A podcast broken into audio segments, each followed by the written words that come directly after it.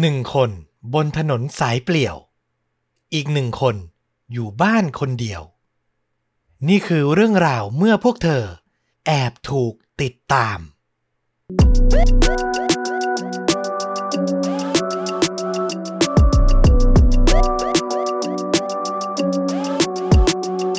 สวัสดีครับ ยินดีต้อนรับเข้าสู่ The A Files Podcast เล่าเรื่องสั้นลุ้นระทึกหลากหลายหัวข้อ อยู่กับต้อมนะครับ จากช่องชวนดูดะ วันนี้ก็จะมาถ่ายทอด เรื่องราวภายใต้ธีมตามชื่อคลิปเลยก็คือ ในคืนที่ฉันถูกแอบติดตาม อืก็เป็นเรื่องราวของสุภาพสตรีนะครับ ที่มาถ่ายทอดประสบการณ์ ซึ่งเขาบอกว่าเป็นเรื่องจริงนะ ผมนำมาจากเว็บไซต์ reddit.com เหมือนเดิมนะครับ ผมจากห้อง True Scary Story คือกดในห้องเนี่ยเขาบอกว่าให้โพสต์ เรื่องจริงประสบการณ์จริงเท่านั้น แต่ก็เหมือนเดิมนะ นี่ไม่ใช่รายการหลักที่จัดกับฟลุกอย่างเรื่องจริงหรือคาดจริงยิ่งกว่าหนัง อันนั้นน่ะมีข่าวมีข้อมูลรองรับ 100%แต่รายการ The A Files อยากให้ฟังเพื่อความบันเทิง มากกว่าที่จะมาคิดวิเคราะห์ว่าเป็นเรื่องจริงหรือไม่อย่างไรนะครับ คุณยังไงก็คือ อย่าไปซีเรียสเท่ารายการหลักที่ต้อมกับฟลุกจัดคู่กันจะดีกว่าเนาะ แต่ต่อให้ไม่ยืนยันความถูกต้องของข้อมูล แต่ผมก็ยืนยันแน่ ๆ ว่าเรื่องราวน่าสนใจแล้วก็ได้ข้อคิด ได้ลุ้นระทึกแน่นอนนะครับ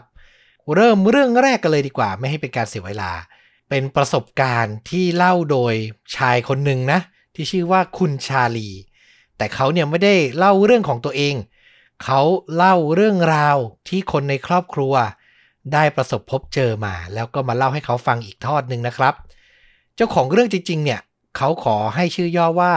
ป้าเค เป็นสุภาพสตรีนะ ซึ่งในยุค 70-80 เนี่ย คุณน้าของเขาอายุประมาณ 20 ต้นๆ คุณชาลีบอกว่านี่เป็นเรื่องราวก่อนที่คุณป้าเนี่ยจะมาแต่งงานกับคุณลุงของเขา อยู่ในช่วงที่เธอจะต้องขับรถทางไกลบ่อยๆ คือต้องเดินทางระหว่างบ้านที่เธอพักอาศัยอยู่ อยู่กับคุณพ่อคุณแม่เนี่ย ข้ามรัฐไปหาคนรักอย่างคุณลุงของชาลีเนี่ยนะครับ คืออยู่ในช่วงเปลี่ยนผ่าน ฝั่งคุณลุงเนี่ยเพิ่งจะเรียนจบ ยังไม่ได้มีงานทำเป็นหลักเป็นแหล่ง คุณป้าก็เลยยังไม่ได้ย้ายไปใช้ชีวิตคู่ด้วย แต่ความรักอะเนาะขับรถไกลแค่ไหนก็ยอมนะครับ นี่เป็นผู้หญิงด้วยนะ ขับรถข้ามรัฐนี่ ต้องบอกว่าใจถึงพึ่งได้มาก ๆ เลยนะครับผม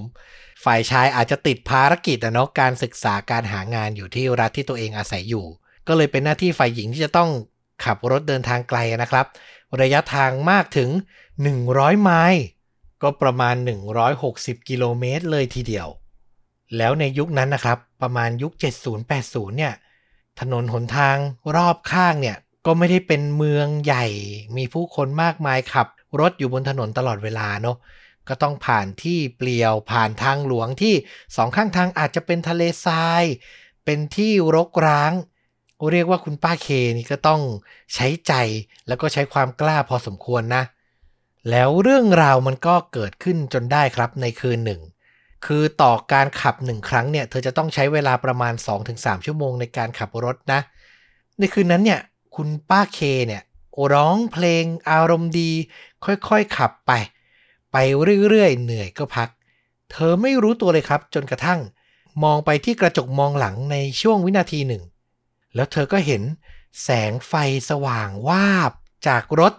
คันหลังที่ขับมาจี้ตูดรถของเธอ เธอมองไปเนี่ยเห็นคนขับคันหลัง ส่งสัญญาณเหมือนชี้มือเข้าข้างทาง คือบอกให้เธอเนี่ยจอดรถข้างทางหน่อย คุณป้าเคเนี่ยก็ตื่นตระหนกเลยนะ รีบปิดเพลงที่เปิดแล้วก็ร้องฮัมไปตลอดทางเนี่ย ปิดลง จากนั้นเธอก็ทำการชะลอความเร็วรถครับ คือตั้งใจแล้วล่ะว่าจะจอดข้างทางอย่างที่รถคันหลังบอกจริง ๆ คือในแวบแรกของความรู้สึกเนี่ย เธอคิดง่ายๆเลยว่า สงสัยรถของเธอจะมีปัญหา แล้วเพื่อนร่วมทางที่ขับมาข้างหลังเนี่ย อาจจะเห็นไง ว่าเออยางรั่วหรือเปล่า หรือมีควันจากจุดไหน ที่บอกอาการของรถ ก็เป็นได้ คุณป้าเคก็เลย เริ่มหักรถจอดบริเวณไหลทางครับ แต่แล้วหลาย ๆ ท่านเคยเป็นไหม เวลาเซนส์ในจิตใต้สำนึกเรามันบอกว่า นี่มันไม่ใช่สิ่งที่ถูกต้องอะ สิ่งที่เรากำลังจะทำอะ คือคุณป้าเคก็ไม่สามารถบอกเหตุผลได้ว่ามันเป็นจิตใต้สำนึก เป็นเซนส์ความรู้สึก หรือเป็นนิมิต เป็นสิ่งที่ประทานมาจากพระผู้เป็นเจ้า คือมันหลากหลายเหตุผลมากที่จะหาคำอธิบาย แต่สุดท้ายสิ่งที่เธอรู้สึกคือ อย่าจอด เธอรู้สึกว่ามันไม่ถูกต้องครับ ในใจของป้าเคเริ่มกระวนกระวายอะดรีนาลีนและความกลัวเริ่มพลุ่งพล่านไปทั่วร่างกาย สุดท้าย เธอตัดสินใจ เหยียบคันเร่ง เร่งความเร็ว แล้วก็หักพวงมาลัยนำรถขับเข้าไปบนเลนถนนอีกครั้ง คือเกือบจะจอดแล้วนะ อีกนิดเดียว แล้วก็ตัดสินใจ แล่นรถออกไปต่อ ในใจของเธอเนี่ยเต้นตึกตักตึกตักด้วยความตื่นเต้น เธอถามตัวเองเงียบๆว่าสิ่งที่เธอรู้สึกอยู่เนี่ยมันคืออะไร แม้ยังไม่มีอะไรเกิดขึ้นเลย แต่ทำไมรู้สึกหวาดกลัวได้ขนาดนี้ แล้วที่สำคัญรถคันนั้น ที่เหมือนจะจอดไหลทางจอดด้านหลังรถของเธอในตอนแรก ก็เร่งความเร็วตามเธอมาอีกครับ ตามมาจี้ข้างหลัง อย่างใกล้ชิด เขาพยายามกระพริบไฟส่องแสง แล้วก็เคลื่อนไหวส่งสัญญาณมือเหมือนเดิม บอกให้เธอเนี่ยบังคับรถเข้าข้างทาง คุณป้าเคเนี่ยเริ่มตั้งคำถามแล้วว่ามันเกิดอะไรขึ้นทำไมคนขับรถคันนั้นต้องพยายามให้เธอจอดรถข้างทางมากขนาดนี้ คือถ้าเป็นคนทั่วไปอาจถ้าไม่จอดใช่ไหมเราอาจจะรู้ว่ารถมีอะไรผิดปกติ แต่ถ้าเขาไม่อยากจอดไม่ happy ที่จะจอด เราก็ปล่อยเขาไป ไม่ได้มีปัญหาอะไรเลย แล้วเน้นย้ำอีกทีนะ ในยุคนั้นช่วงปี 70-80 โทรศัพท์มือถือก็ยังไม่มี ติดต่อใครขอความช่วยเหลือก็ยังไม่ได้นะครับ บนถนนสายเปลี่ยวยามค่ำคืน มีรถอยู่เพียงสองคัน ความกดดันมันก็เลยยังดำเนินต่อไป ในหัวใจป้าเคเริ่มสั่นคลอน เธอทดสอบหลาย ๆ อย่างครับว่า ถ้าเธอทำแบบนี้แบบนั้น รถคันที่อยู่ข้างหลังจะทำอย่างไร ป้าเคลองชะลอความเร็วลง รถคันหลังก็ชะลอความเร็วตาม ไม่เร่งแซงขึ้นมา เธอพยายามเร่งความเร็วจะหนี รถคันที่อยู่ข้างหลังก็เร่งความเร็วตาม คือตามประกบติดอยู่อย่างนั้น จนสุดท้ายหลังจากดึงดัน ตามกันไปได้อีกระยะ ในที่สุดรถคันที่อยู่ข้างหลัง ก็เร่งความเร็วขึ้นมา มาขนาบข้างรถของคุณป้าเค แต่ต้องบอกว่าตอนนั้นถนนมันเป็นแค่เพียงถนนสองเลนสวนกันนะครับ คือเขาวิ่งสวนเลนขึ้นมา มาประกบอยู่ข้างๆ คุณป้าเค หันมองไปที่คนขับรถ ที่ตอนนี้เห็นได้ชัดและมาอยู่ติดกันเลย เขายิ้ม ชี้นิ้ว ส่งสัญญาณบอกให้คุณป้าเคเนี่ย เลี้ยวรถจอดที่ไหลทางให้ได้ ไม่ชี้เปล่าครับ พูดออกมาหนึ่งประโยค คือไม่ได้ยินเสียงหรอกแต่อ่านปากได้ว่า จอดรถ จากนั้นเขาก็ยิ้มให้คุณป้าเค แต่เธอบอกว่ามันไม่ใช่ยิ้มแห่งความเป็นมิตร มันเป็นยิ้มที่สยดสยองดูน่ากลัว ในปากของเขาเนี่ยเธอสังเกตเห็นแล้วว่า ฟันหายไป 2-3 ซี่ นึกภาพตามชายลึกลับคนหนึ่ง หน้าตาไม่ค่อยเป็นมิตร ส่งยิ้มสยดสยองมา ใครจอดก็บ้าแล้วเนาะคุณป้าเคเน้นย้ำเลยนะว่ามันเป็นรอยยิ้มที่สยดสยองแล้วเธอจะไม่มีวันลืม ร่างกายเธอเนี่ยเย็นเยือกไปหมด ตอนนี้ความคิดที่ว่ารถมีปัญหาจะจอดเนี่ย มันหายไปจากสมองแล้ว คุณป้าเค มั่นใจแล้วว่านี่ไม่ใช่สถานการณ์ปกติ ไม่ใช่คนที่เป็นมิตร แต่อาจจะเป็นมิจฉาชีพอะเป็นไปได้ เธอตัดสินใจเหยียบคันเร่งครับ หนีเข้าไปให้ได้ไกลที่สุด แน่นอนว่าชายปริศนาคนนั้นก็ยังคงขับรถไล่ตาม ถึงตรงนี้มันไม่ใช่เพียงการพยายามไล่ตามปกติ แต่เมื่อครั้งใดที่เขาเร่งความเร็วมาใกล้ เธอสังเกตได้เลยว่า เขาพยายามจะหักรถ เพื่อปาดหน้ารถของเธอ ให้เธอเนี่ยเสียหลักพุ่งตกข้างทางให้ได้ว่าอย่างนั้นเถอะ แต่โชคดีที่ป้าเคยังบังคับรถอย่างมีสติ แล้วก็เร่งความเร็วสู้กับเขาได้ทันทำให้เหตุการณ์นั้นที่เขาคาดหวังไม่เกิดขึ้นครับ การขับรถไล่ล่าดำเนินไป ความรู้สึกเธอบอกว่าเหมือนจะเป็นช่วงเวลานิดนิรันด์คือไม่สิ้นสุดสักทียาวนานมากๆ จนในที่สุด เธอเหลือบมองไปไกลๆสุดปลายถนน จนสังเกตเห็น รถบรรทุกขับ ตามกันอยู่สองคันครับ โอ้โห เหมือนเห็นสัญญาณความปลอดภัยจากสวรรค์ เธอรีบเร่งความเร็วเข้าใกล้รถบรรทุกสองคันนั้น ไม่ได้ขับไปจี้ตูดเปล่าๆนะ แต่ตัดสินใจ เร่งความเร็วแซงรถหนึ่งคัน แล้วก็หักเข้าไปขับอยู่ระหว่างรถบรรทุกสองคันนั้นเลย คืออยู่ตรงกลางอะเป็นแซนด์วิชเลย คือต้องการความอบอุ่นใจ ต้องการให้คนรู้มากๆว่าตอนนี้เธอไม่ปลอดภัยอะเนาะแล้วสุดท้ายมันก็ได้ผลครับ ชายหนุ่มปริศนาคนนั้นที่ขับรถตามเธอมา เห็นแล้วว่ารถของเธอไม่ได้อยู่เพียงลำพัง หลังจากพยายามกระพริบไฟ บีบแต่ส่งสัญญาณก่อกวนสักพัก รถของเขาก็ค่อยๆ ลดความเร็ว แล้วก็หายไปจากสายตาของป้าเคในที่สุด แต่เธอก็ยังไม่ไว้วางใจนะ เธอขับรถเป็นแซนด์วิชกับรถบรรทุกอย่างนั้นน่ะ ไปอีกถึงประมาณ2ชั่วโมง โอ้โห คือขับไปจนใกล้ๆจะถึงจุดหมายนั่นแหละครับ จนสุดท้ายเธอรู้สึกปลอดภัย พอที่จะจอดรถที่ปั๊มน้ำมันที่เห็น แล้วเธอก็ร้องไห้ออกมาด้วยความโล่งใจ คือจิตใจเธอเนี่ยหวาดกลัวมากๆ ผ่านพ้นมาได้นี่ ต้องบอกว่าใช้สติ ใช้สมาธิได้ดีมากๆเลยจริง ๆ หลังจากนั้นก็ไม่มีอะไรเกิดขึ้นกับเธออีกครับ เวลาผ่านไปอย่างรวดเร็วหลายสิบปี ถึงตอนนี้คุณป้าเคและคุณลุงของชาลีที่มาถ่ายทอดเรื่องเนี่ย ก็แต่งงานกันแล้ว มีลูกด้วยกันแล้วนะครับ โดยฝ่ายสามีคุณลุงเนี่ย ก็ทำงานในสำนักงานกฎหมาย เป็นทนายคดีอาญาที่มีชื่อเสียงมาก ๆ อยู่ในเมืองลาสเวกัสส่วนคุณป้าเคเนี่ยก็เป็นคุณแม่เต็มเวลา คุณชาลีบอกว่าตั้งแต่รู้จักคุณป้ามา เธอเนี่ยเป็นคนที่หมกมุ่น ชื่นชอบเกี่ยวกับเคสอาชญากรรมต่างๆ มาก ๆ พูดง่ายๆว่าถ้าอยู่ประเทศไทยก็คงต้องฟังพอดแคสต์ชวนดูดะนี่แหละนะ ต้องติดตามไฟล์ not file ติดตามเวนชนสูตรอะไรอย่างเงี้ยนะครับ แต่ถ้าเป็นที่สหรัฐอเมริกาจะมีรายการหลากหลายรายการมาก ๆ อย่าง Unsolved Mystery เนาะผมก็เคยนำเรื่องราวจากรายการนี้มาถ่ายทอดหลายครั้ง หรือมีสารคดีเชิงข่าวอย่าง Deadline หรือ 2020 คือคุณชาลีเนี่ยเห็นคุณป้าเปิดดูรายการเหล่านี้ตลอดเวลา ตั้งแต่เด็กจนเขาเริ่มโต เธอก็ติดตามรายการเหล่านั้นมาโดยไม่รู้เลยว่าวันหนึ่ง มันจะเป็นบทเฉลย ของเหตุการณ์ที่เธอเคยประสบพบเจอ เคยกลัวจนจับจิตจับใจ ในวันหนึ่ง ระหว่างที่เปิดรายการเคสประมาณนี้อยู่นะครับ ป้าเคเนี่ยทำงานบ้านอยู่ในห้องครัว แต่ก็เปิดทีวีไว้ฟังเสียง ได้ยินนักข่าวเนี่ยกำลังสัมภาษณ์ชายคนหนึ่ง อ้างว่าคุยมาจากเรือนจำจากแดนประหาร คุณป้าเคได้ยินชายคนร้ายคนนั้นเนี่ยพูดถึงวิธีการจัดหาเหยื่อ เขาเล่าว่าตัวเองเนี่ยจะจอดรถรออยู่ที่ข้างทางหลวง พอเห็นรถวิ่งผ่านไป เป็นครอบครัวใหญ่ เขาก็จะยังคงรออยู่อย่างนั้น รถอีกคันผ่านไป เห็นเป็นผู้ชาย เขาก็ยังคงจอดรออยู่ แต่ถ้าเห็นเมื่อไหร่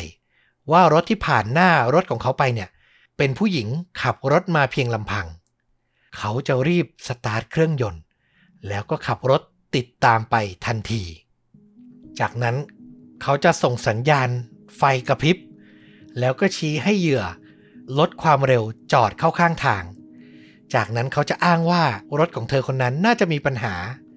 เขาจะทำทีเปิดฝากระโปรงรถ จับสายไฟสองสามสาย แต่มันไม่ใช่การซ่อมครับ มันคือการดึงสายไฟ ให้รถเสียและสตาร์ทไม่ติด จากนั้นเขาจะบอกกับเหยื่อของเขาทุกรายว่า รถของคุณมีปัญหาจริง ๆ ตอนนี้มันสตาร์ทไม่ติดแล้ว แต่ไม่ต้องห่วง ผมมีเพื่อนที่เปิดอู่ซ่อมรถอยู่เมืองใกล้ ๆ นี้เอง คุณขึ้นรถของผมมาก่อน ผมจะพาไปตามช่าง รับประกันได้เลยว่าจะไม่มีการโขกราคาที่ไม่เป็นธรรมอย่างแน่นอน แล้วเมื่อสุภาพสตรีคนไหนหลงกลขึ้นรถไปกับเขา เธอคนนั้นก็จะถูกพาไปที่รกร้าง ถูกทำร้ายร่างกายรวมถึงล่วงละเมิด แล้วจากนั้นร่างอันไร้ลมหายใจของพวกเธอ ก็จะถูกฝังไว้ ในบริเวณทะเลทราย แห่งใดแห่งหนึ่ง ที่ห่างไกลผู้คน เมื่อนักข่าวที่สัมภาษณ์ถามว่า เขาทำอย่างนี้ไปแล้วกี่ครั้ง คนร้ายคนนั้นตอบว่าตำรวจไม่เคยพบร่างทั้งหมด ผมนับแทบไม่ไหว นักข่าวถามเพิ่มอีก แล้วมีเหยื่อที่หนีไปได้กี่คน เขาพูดตอบกลับมาว่า อาจจะสองหรือมากสุดไม่เกินสามคนเท่านั้น ถึงเวลานี้ป้าเคเดินมาหยุดอยู่ที่หน้าจอโทรทัศน์ เธอมองดูรอยยิ้ม ไร้ฟัน แบบเดียวกับที่เธอ เห็นบนทางหลวงในวันนั้น ชายที่ให้สัมภาษณ์อยู่ในทีวี กับชายที่เธอเคยเจอบนทางหลวง คือคนคนเดียวกันครับ ชื่อของเขาคือHenry Lee Lucas ถ้าใครติดตามเรื่องราว เคสดังๆ ที่อเมริกา นี่จะเป็นหนึ่งในเคสที่ขึ้นชื่อมากที่สุด มันน่าสนใจถึงขนาด Netflix ทำเป็นซีรีส์สารคดี ความยาวขนาด 5 ตอนเต็มๆ เรื่องราวของ Henry Lee Lucas คนเดียวนะครับ ชื่อเรื่องคือ The Confession Killer ใครสนใจลองไปหารับชมได้ แต่ผมสรุปสั้นๆ คือ เขาเป็นหนึ่งในคนร้ายที่เฉาโชว์ที่สุด ก่อเหตุประมาณในยุค 70-80 ประมาณนี้ โดยร่วมมือกับเพื่อนอีกคนหนึ่ง เขาสารภาพว่าก่อเหตุกับหญิงสาวไปเกินกว่า 100 เคสครับ แต่เมื่อสืบสวนไปจริง ๆ แล้ว ก็พบว่าหลาย ๆ เคสเนี่ยน่าจะเป็นคำลวงคำโกหก ซึ่งทำให้เกิดเรื่องเฉา เกิดการตั้งคำถามของญาติของเหยื่อเหล่านั้นนะนะ กับเจ้าหน้าที่ตำรวจที่ทำการสืบสวน แล้วก็เป็นที่มาของสารคดีใน Netflix นี่แหละ น่าสนใจมากๆ เอาไว้ถ้ามีโอกาสผมจะไปหาข้อมูลเต็มๆ แล้วก็นำมาถ่ายทอดอีกตอนหนึ่งนะครับ แต่สำหรับเรื่องราวในวันนี้ ต้องบอกว่าคุณป้าเคโชคดีที่สุดเลย ที่หลบหนีพ้นชายคนนี้มาได้ โอ้โห ผมนึกออกเลยนะ วันนั้นที่ยืนมองรายการข่าวอยู่ คงขนลุกเกลียว หวาดกลัวจับจิตจับใจเหมือนวันที่ประสบเหตุแน่ ๆเลย แล้วก็ย้ำเตือนเหมือนเคยนะครับ สุภาพสตรีทุกท่าน สุภาพบุรุษด้วยแหละ ทุกครั้งที่ขับรถบนเส้นทางเปลี่ยวๆนะ หาเพื่อนร่วมทางสักเล็กน้อย อย่าคิดว่าไม่กี่ชั่วโมงหรอกไปได้ สุดท้ายแล้วสองหัวก็ดีกว่าหัวเดียวนะครับ อันนี้ด้วยความปรารถนาดีจริง ๆ เอาล่ะ จบเรื่องแรกไปแล้วนะครับ เดี๋ยวมาปิดท้ายกับอีกหนึ่งเรื่องที่ลุ้นระทึกไม่แพ้กัน ผมว่าน่ากลัวกว่าเรื่องแรกด้วยซ้ำเพราะว่ามันไม่ได้เกิดบนถนนสายเปลี่ยวที่เราเดินทางนะครับ แต่คราวนี้เนี่ยเกิดขึ้นที่บ้านที่เราอยู่อาศัยกันเลย เจ้าของเรื่องใช้นามแฝงว่า Princess Doom ครับผม ผมขอเรียกเป็นตัวย่อสั้นๆ ว่าคุณพีแล้วกันเนาะ เธอบอกว่าตัวเองเนี่ยอาศัยอยู่ในเมืองชนบทค่อนข้างห่างไกลนะครับผม แต่ถึงอย่างไรมันก็ไม่ได้โอรางผู้คนขนาดนั้น ก็ยังพอมีแหล่งช้อปปิ้ง มีร้านอาหารดีๆ แล้วก็มีพื้นที่สาธารณะดีๆ มากมาย ก่อนหน้านี้เธอก็ใช้ชีวิตค่อนข้างมีความสุขนะครับผม จนกระทั่งการมาถึงของโควิด -19 นั่นแหละช่วงนั้นทุกคนก็ลำบากมากน้อยแตกต่างกันไปเนาะ โรคระบาดมันสร้างความเสียหายให้กับธุรกิจท้องถิ่นเป็นอย่างมาก แล้วสิ่งที่เกิดขึ้นทุกคนน่าจะเป็นเหมือนกันแทบจะทั้งนั้นเลย นั่นก็คือต้องใช้บริการสั่งซื้อแล้วก็ให้พนักงานมาส่งของแบบ Delivery คุณพีบอกว่าตอนนั้นมี 2 ทางเลือกเป็นซูเปอร์มาร์เก็ตบริษัทใหญ่ 2 บริษัทก็แล้วกันในอเมริกา ก็จะมีชายพนักงานแปลกหน้า วนเวียนมาอยู่แถวบ้านเธอแทบจะทุกวัน เพราะเธอก็ไม่ได้สั่งบ้านเดียวเนาะ เพื่อนบ้านก็ต้องสั่งเหมือนกัน เธอบอกว่าในช่วงนั้น ผู้สูงอายุหลาย ๆ คนที่อยู่ละแวกใกล้เคียงเธอเนี่ย ก็จะโวยวายออกมาสอบถามผู้ชายพนักงานคนโน้นคนนี้ตลอดว่าเป็นใครมาจากไหน มาทำอะไร เพราะพวกเขาไม่ใช่คนที่อยู่ละแวกใกล้เคียงนั้นไง คือไม่คุ้นเคยอะ่ะ เหล่าผู้สูงอายุก็มีความรู้สึกไม่ปลอดภัยเนาะ ก็ต้องเช็คดูให้แน่ใจซะหน่อย แต่สำหรับตัวคุณพีเนี่ยเธอไม่ได้รู้สึกเดือดร้อนอะไรกับการที่มีคนแปลกหน้ามาส่งของมากมายนัก เธอรู้สึกว่าการใช้แอป Delivery เหล่านี้ทำให้ชีวิตเธอสะดวกสบายซะด้วยซ้สำหรับในเรื่องครอบครัว ตัวคุณพีเนี่ยก็อาศัยอยู่กับลูกชายวัยรุ่นครับ แล้วก็แฟนหนุ่มซึ่งไม่ใช่พ่อของลูกนะ คือเป็นชายหนุ่มที่เธอคบหาคนใหม่ จุดเด่นของทั้งคู่คือสูงมาก ลูกชายของเธอเนี่ยสูง 6 ฟุต 4 นิ้ว ผมไปแปลงหน่วยมาแล้วคือ 193 เซนติเมตร ส่วนแฟนหนุ่มของเธอเนี่ยสูง 6 ฟุต 3 นิ้ว รูปร่างท้วม สูงประมาณ 190 เซนติเมตรครับ โอ้โห สูงมากๆเลยเนอะทั้งคู่ คุณพีบอกว่าเวลาที่ทั้งสองคนอยู่บ้านพร้อมกันบางครั้ง มันทำให้เธอรู้สึกอึดอัดครับ คือเหมือนบ้านเนี่ยแคบลงไปถนัดตาเลย นานๆครั้ง เธอก็จะหาเรื่อง บอกให้แฟนหนุ่มเนี่ยอะกลับไปเยี่ยมพ่อแม่ ซึ่งก็อยู่ละแวกใกล้เคียงไม่ได้ไกลมากะนะ บ้าง แล้วก็ใช้งานลูกชายให้ไปทำธุระให้บ้าง คือพูดง่ายๆ อยากหาเวลาอยู่บ้านคนเดียว รู้สึกโล่งๆ บ้านกว้างๆบ้างเป็นบางครั้งนะครับ แล้วในครั้งหนึ่ง ก็มีพนักงาน Delivery นี่แหละ มาจัดส่งสินค้าให้เธอ ก็มาเคาะประตูหน้าบ้าน คุณพีก็เปิด ทักทายด้วยรอยยิ้มด้วยความเป็นมิตร แล้วก็ให้ทิปเขาเพิ่มไปด้วยนะ ก็คือพูดจาดี เล่าเรื่องส่วนตัว บอกว่าตัวเองทำงานอะไรก็เป็นการชวนคุยทั่วไปครับ ไม่ได้คิดอะไรมาก จบแล้วก็จบกัน แต่กันนั้นหนึ่งชั่วโมงต่อมา เธอก็ได้ยินเสียงเคาะประตูอีกครั้ง คุณพีเดินไปที่บริเวณประตูหน้าบ้าน แล้วก็ส่องผ่านช่องตาแมวออกไป แต่เธอไม่เห็นใครยืนอยู่ แล้วใครมาเคาะประตูล่ะ คุณพีก็งงนะ แต่ก็ยังไม่เปิดประตูครับ เธอตัดสินใจย้ายตัวเองมาข้างๆ ถัดจากประตูหน้าเนี่ย จะเป็นหน้าต่างกระจกบานใหญ่ ซึ่งเธอเนี่ยจะติดฟิล์มกรองแสงไว้ คนภายนอกมองผ่านกระจกเข้ามาจะมองไม่เห็น จะเป็นภาพสะท้อน แต่ตัวเธอเนี่ยสามารถส่องดูความเคลื่อนไหวภายนอกได้ ด้วยการขึ้นไปยืนบนโซฟาครับ แล้วก็มองดูส่องดูจากช่องด้านบนของกระจกที่ไม่ได้ติดฟิล์มกรองแสงเนี่ยไว้อยู่ เธอก็จะส่องดูเฉียงเฉียงๆไปมองหน้าประตูบ้านได้ แล้วภาพที่เธอเห็นคือ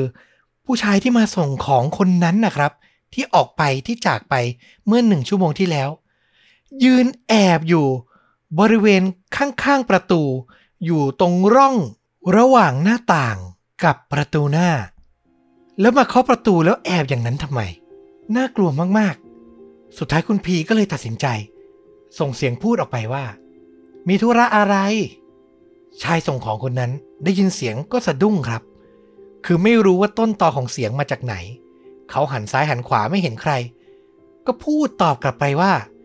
มีกระเป๋าของผมติดมากับสินค้าที่ผมนำส่งบ้างไหมครับ ผมน่าจะลืมกระเป๋าเอาไว้ คุณพีได้ยินดังนั้น ก็รีบตอบปฏิเสธกลับไป ว่า ไม่มีนะ ฉันเช็คดูของหมดแล้ว ชายส่งของได้ยินดังนั้นก็กล่าวขอบคุณ แล้วก็หันหลังเดินออกจากหน้าบ้านของเธอไป คือถึงตรงนี้มันฟังดูไม่น่าไว้ใจเนาะคุณพีก็ตัดสินใจแน่วแน่แล้วว่า ไม่ว่าเขาจะพูดอะไรก็จะไม่ยอมเปิดประตูอย่างเด็ดขาด แล้วสุดท้ายเธอก็โล่งใจว่าเขาจากไป แต่เรื่องราวในช่วงเวลาต่อมามันกลับ ยิ่งทวีความน่าขนลุกครับ เพื่อนบ้านฝั่งตรงข้ามของเธอเพิ่งย้ายบ้านมาใหม่ พวกเขาติดกล้องวงจรปิดเอาไว้หน้าบ้าน แล้วมันมีลักษณะเหมือนเป็นวงแหวนสามารถมองเห็นได้ 360 องศา คือมันสามารถมองเห็นได้จนกระทั่งถึงฝั่งตรงข้าม ก็คือหน้าบ้านของคุณพีด้วย แล้วในเวลาไม่กี่วันต่อมา หลังจากได้พบชายส่งของคนนั้น อยู่ดีๆ เพื่อนบ้านคนนี้ ก็ส่งคลิปวิดีโอ ผ่านแชทมาให้ครับ เป็นภาพจากกล้องวงจรปิด บอกเวลาประมาณสองทุ่ม บริเวณหน้าบ้านของเธอ มีผู้ชายมานั่งอยู่บนบันได คือหน้าบ้านของคุณพีเนี่ยต้องเดินขึ้นบันไดเล็กๆสองสามขั้นถึงจะถึงประตู เขาเนี่ยเดินไปเหมือนสอดส่องดูบริเวณประตูบริเวณหน้าต่าง แล้วก็กลับมานั่งอยู่บริเวณบันได นานถึงครึ่งชั่วโมงเเต็มๆ โอ้โห ไม่ไปไหนเลย เหมือนรอว่าเมื่อไหร่ คุณพีจะปรากฏตัวอะไรอย่างนั้นน่ะ แล้วบ้านเธอไม่ได้มีกล้องวงจรปิด แต่โชคดีหน่อยที่เพื่อนบ้านเนี่ยมี แล้วพอเห็นอะไรแปลกๆ ก็เลยส่งมาให้ดู ไม่ต้องคิดอะไรมากแล้วครับ คุณพีรีบติดต่อไปที่บริษัทซูเปอร์มาร์เก็ตต้นสังกัดของพนักงานคนนี้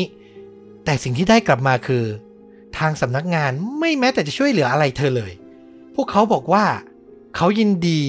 จะทำเรื่องให้พนักงานคนนี้เนี่ยไม่มีโอกาสมาส่งของให้กับเธออีก คือสั่งห้ามพนักงานได้ แต่ไม่สามารถให้ข้อมูลใด ๆ ไม่สามารถให้ชื่อให้ที่อยู่พนักงานคนนั้นกับคุณพีได้ จะต้องมีตำรวจมีเจ้าหน้าที่รัฐติดต่อมาเสียก่อน ทางบริษัทถึงจะจัดส่งข้อมูลส่วนนี้ให้ได้ คือฟังแล้วก็เข้าใจได้เนาะแต่คนที่ประสบภัยอะมันก็อยากได้อะไรให้อบอุ่นใจซะหน่อย แต่นี่เหมือนไม่ได้อะไรเลย ได้แต่หวังว่าจะไม่มีอะไรที่มันน่ากลัวมากกว่านั้น เกิดขึ้นมา คุณพีรู้สึกตลอดเวลาว่ามันไม่จบเพียงเท่านี้ เดี๋ยวสถานการณ์มันจะยิ่งบานปลายไปใหญ่ แล้วเธอก็คิดไม่ผิดครับ เพราะอย่างที่บอกไป ห้ามพนักงานชายคนนี้มาส่งสินค้าให้เธอ แต่ไม่ได้ห้ามที่จะส่งให้เพื่อนบ้านของเธอ ชายส่งสินค้า คนนั้นกลับมาบริเวณบ้านของคุณพีอีก มาส่งสินค้าให้เพื่อนบ้าน ซึ่งห่างไปประมาณสองสาหลัง แล้วเขาก็อาศัยจังหวะที่มีเวลา มายืนทำท่าทางไม่น่าไว้ใจสำรวจอยู่หน้าบ้านคุณพีต่อ โชคดีที่ครั้งนี้เขาอยู่ได้ไม่นานครับ ประมาณ 5 นาทีเท่านั้น ก็มีเพื่อนบ้านอีกหลัง เปิดประตูออกมา จะไปทำธุระ เขาเห็นว่ามีคนสังเกต มองดูเขาอยู่ ก็รีบเดินจากไป แล้วเพื่อนบ้านที่ผมเล่าให้ฟังคนนี้เนี่ยก็คือเพื่อนที่ส่งภาพจากกล้องวงจรปิดมาให้คุณพีนี่แหละ เธอก็เลยรีบมาเมาส์มอยรีบมาเล่าให้คุณพีฟังอีกว่า เนี่ยมีพนักงงานส่งสินค้ามาทำลับๆล่อๆหน้าบ้านเธออีกแล้วนะ คุณพีขอดูภาพในกล้องวงจรปิดอีกครั้ง ก็ยืนยันได้ว่าเนี่ย คนเดิมเลย ถึงจุดนี้คุณพีไม่ยินดีที่จะได้ใช้เวลาอยู่บ้านเพียงลำพังอีกต่อไปแล้วครับ เธอก็พยายามอ้อนวอนให้คนรักให้ลูกชาย มาอยู่บ้าน ไม่ออกไปไหนถ้าไม่จำเป็น ก็อยู่ในช่วงโรคระบาดด้วยอะเนาะบ้านอึดอัดหน่อย มีผู้ชายร่างใหญ่สองคนอยู่ แต่ก็อุ่นใจกว่า แต่เหตุการณ์ที่ผมว่ามาเนี่ยก็ยังไม่จบลงครับ ในวันหนึ่ง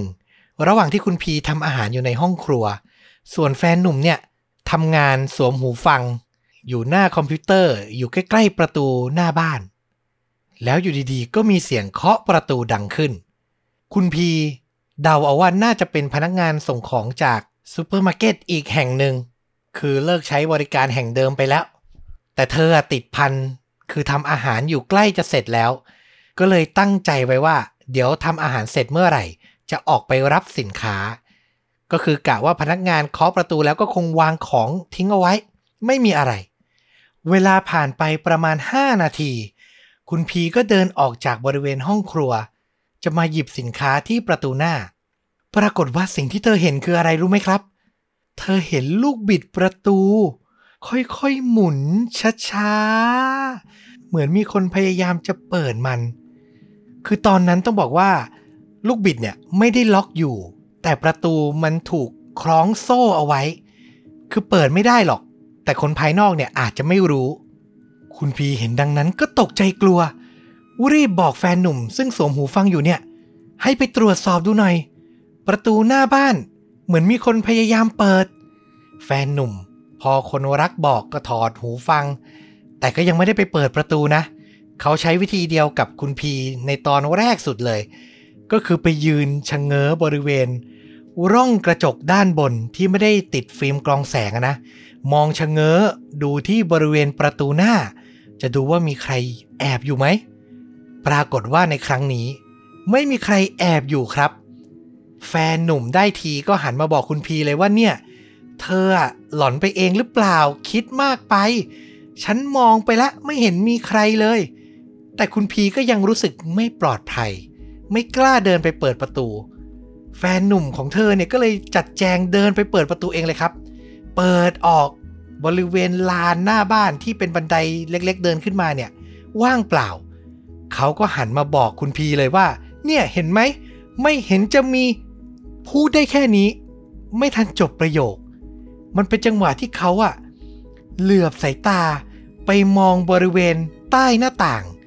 บานที่เขาชะเง้อดูประตูหน้าเมื่อกี้ แล้วเขาดันเห็นผู้ชายคนหนึ่ง พนักงาน Delivery คนเดิม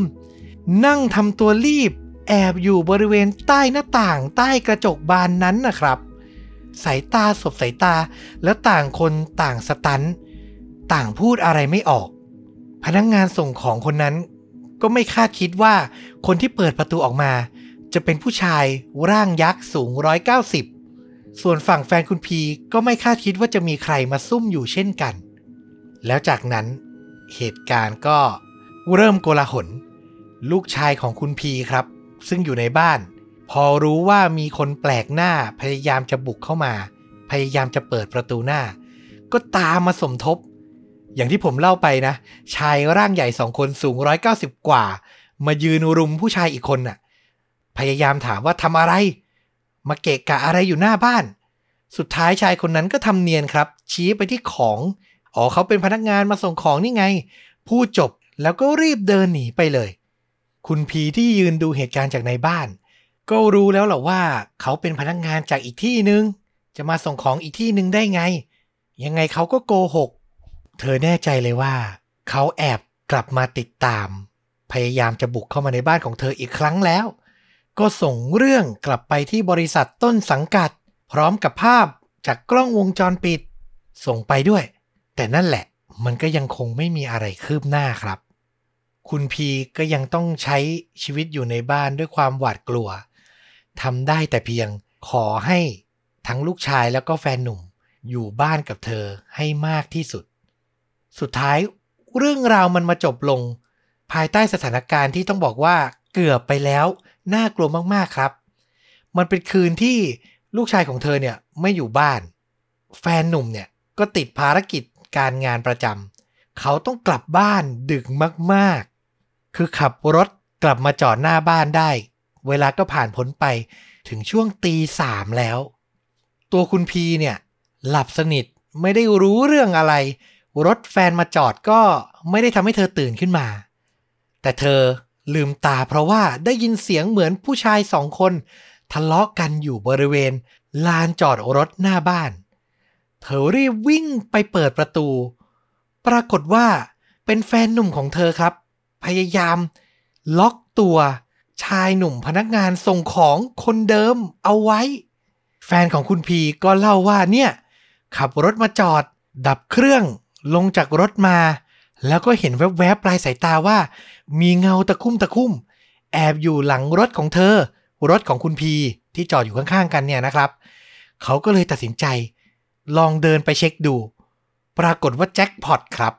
เจอพนักงานส่งของ ผมว่าต้องใช้คำว่าโรคจิตคนนี้ จริงๆ แล้วก็ต่อสู้ตะลุมบอลกัน สุดท้ายก็ล็อกตัวไว้ได้ คุณพีกูรีบโทรศัพท์แจ้งเจ้าหน้าที่ พนักงานโรคจิตคนนี้ ก็ถูกจับกลุ่มตัวได้ในที่สุด เจ้าหน้าที่ก็พยายามหาคำตอบว่าในค่ำคืนนี้เนี่ยเขามาทำอะไร มาอยู่ที่บริเวณบ้านของคุณพีทำไม ตรวจสอบไปมาปรากฏว่า ไปเจอว่าบริเวณท้ายรถของคุณพีครับ มี AirTag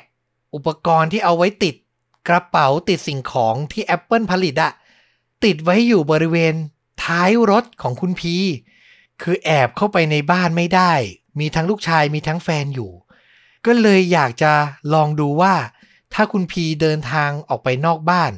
เขาจะมีโอกาสไปพบเธอได้ที่ไหนบ้าง คือจะใช้ AirTag แทนสัญญาณแอบติดตามตัวว่าอย่างนั้นน่ะ โอ้โห น่ากลัวจริง ๆ ดีมากๆเลยที่คืนนั้นแฟนหนุ่มของคุณพีมาเจอเข้าซะก่อนมิเช่นนั้นผมนึกตอนจบของเหตุการณ์นี้ไม่ออกเลยครับ สุดท้ายพนักงาน Delivery คนนี้ก็ถูกตั้งข้อหา แล้วก็มีคำสั่งศาลออกมาว่า ห้ามชายคนนี้เข้าใกล้คุณพีโดยเด็ดขาด ตำรวจบอกคุณพีว่าอาจจะต้องพึ่งเธอในการขึ้นให้การในศาลเป็นพยาน ว่าตัวเองเนี่ยเจออะไรมาบ้าง ซึ่งคุณพีก็ตอบตกลง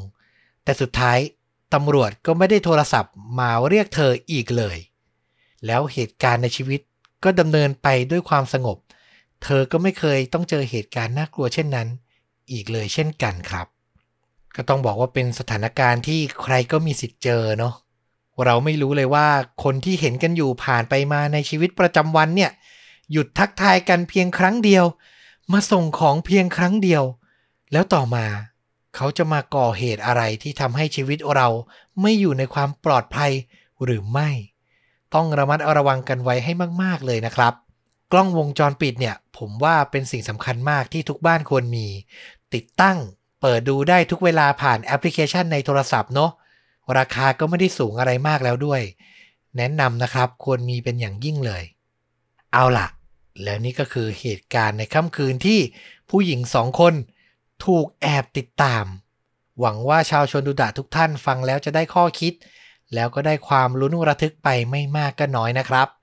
ใครชื่นชอบ เรื่องเล่าจากชนดูดะ ก็สามารถ support เราด้วยการกดปุ่ม Super Thanks ส่งรายได้ให้เราโดยตรงได้ครับ ปุ่มอยู่ใกล้ๆ ปุ่มกดไลค์กด Subscribe ทาง YouTube เลย หรือจะสมัครสมาชิกช่อง สนับสนุนเราเป็นรายเดือนก็ได้เช่นเดียวกัน ลิงก์ก็แปะไว้ให้แล้ว ที่คำบรรยายใต้คลิปทุกช่องทางเลยนะครับ แล้วกลับมาพบกับพอดแคสต์ จากชนดูดะได้ใหม่ในตอนต่อๆไป วันนี้ลาไปเพียงเท่านี้ สวัสดีครับ